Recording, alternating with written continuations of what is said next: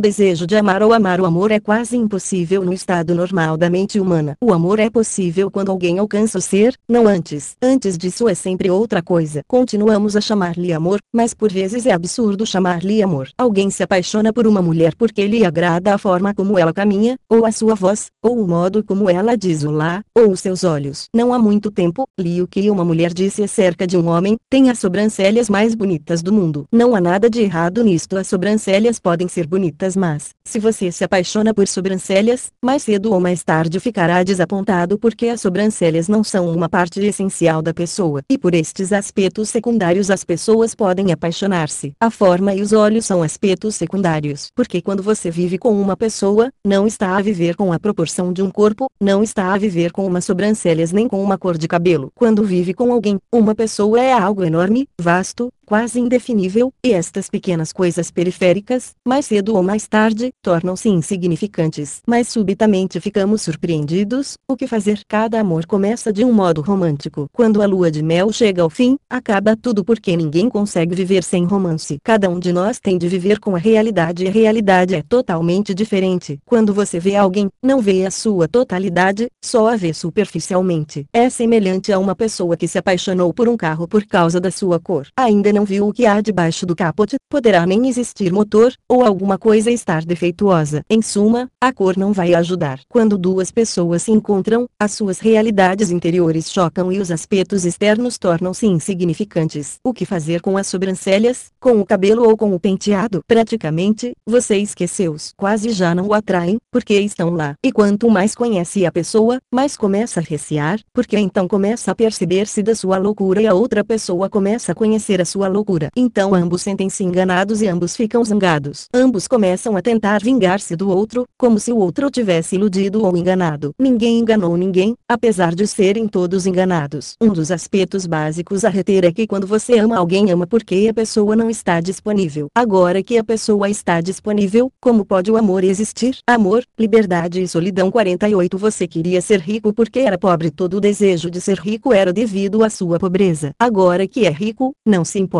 Ou encara de outro modo. Você tem fome, está completamente obcecado por comida. Mas quando se sente bem e com o estômago cheio, já nem se lembra. Quem pensa em comida. O mesmo acontece com o seu chamado amor. Você anda a perseguir uma mulher e ela afasta-se, fugindo-lhe. Você fica cada vez mais ardente, então, persegue ainda mais. E isso faz parte do jogo. Cada mulher sabe intrinsecamente que tem de fugir, assim a caça mantém-se continuamente. Claro que ela não deve fugir demasiado, senão você será tentado a esquecê-la ela tem de permanecer à vista, encantadora, fascinante, apelativa, convidativa, mas ainda assim fugindo. Inicialmente, o homem corre atrás da mulher e a mulher tenta escapar-lhe. Logo que o homem captura a mulher, a situação modifica-se. Então o homem procura fugir e a mulher começa a persegui-lo onde vais, com quem estavas a falar, porque é que vens tarde, com quem estiveste, e o problema é que ambos se sentiam atraídos um pelo outro, porque eram mutuamente desconhecidos. O desconhecido tem atração, o que não é familiar atrai. Agora ambos se conhecem bem. Fizeram amor tantas vezes que se tornou quase repetitivo na melhor das hipóteses tornou-se um hábito, um sossego, mas o romance desapareceu. Então ambos se sentem aborrecidos. O homem torna-se um hábito, a mulher torna-se um hábito. Eles não podem viver um sem outro devido ao hábito, e não podem viver juntos porque não existe romance. Este é o verdadeiro momento em que cada um deve entender se isto é ou não amor. E você não pode enganar-se a si mesmo, deve ser claro. Se era amor, ou se alguma parte erra amor, este passará. Então deve entender que estes são aspectos naturais. Não há necessidade de se zangar por isso. E você ainda ama a pessoa, ainda que a conheça, ainda ama. De facto, se o amor estiver presente você ama mais outro porque sabe. Se existe amor, sobrevive. Se não estiver presente, desaparece. Ambos são bons. Para um estado mental comum, o que eu chamo amor não é possível. Só acontece se tiver uma personalidade bem integrada. O amor é a função de um ser integrado. Não é romance, não tem nada a ver com esses aspectos aspectos disparatados. Encontra-se no mais profundo do ser do outro mas então é totalmente diferente. Cada amor pode crescer nele, deverá crescer nele, mas 99 em cada 100 amores não atingem este ponto. As desordens e os problemas são tão grandes que podem destruir tudo. Mas não estou a dizer que cada um se deve manter preso ao outro. Devemos estar alerta e atentos. Se o seu amor consiste nestes aspectos amor, liberdade e solidão 49 absurdos, ele desaparecerá. Não vale a pena preocupar-se. Mas se for real,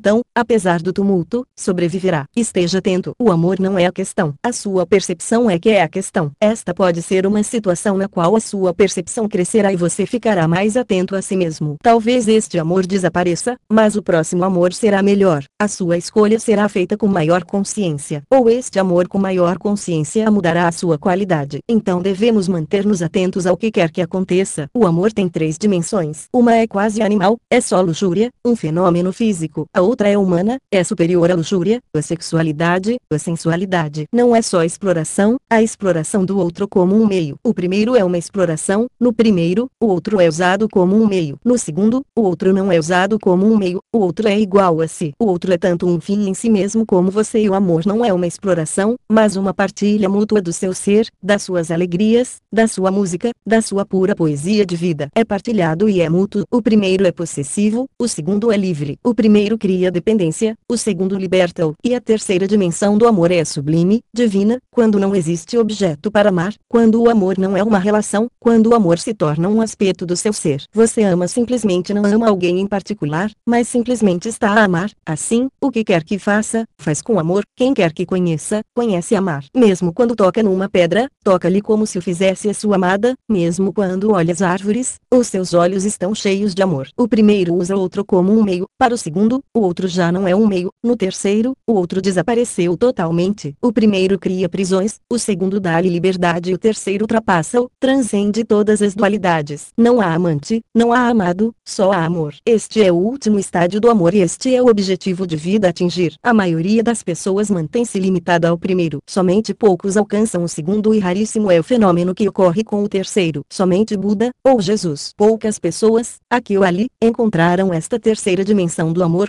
podem contar-se pelos dedos. Mas se mantiver os olhos fixos numa estrela distante, é possível. E quando se torna possível, você sente-se preenchido. Então nada falta à vida e nessa plenitude está a alegria, a eterna alegria. Nem a morte a pode destruir.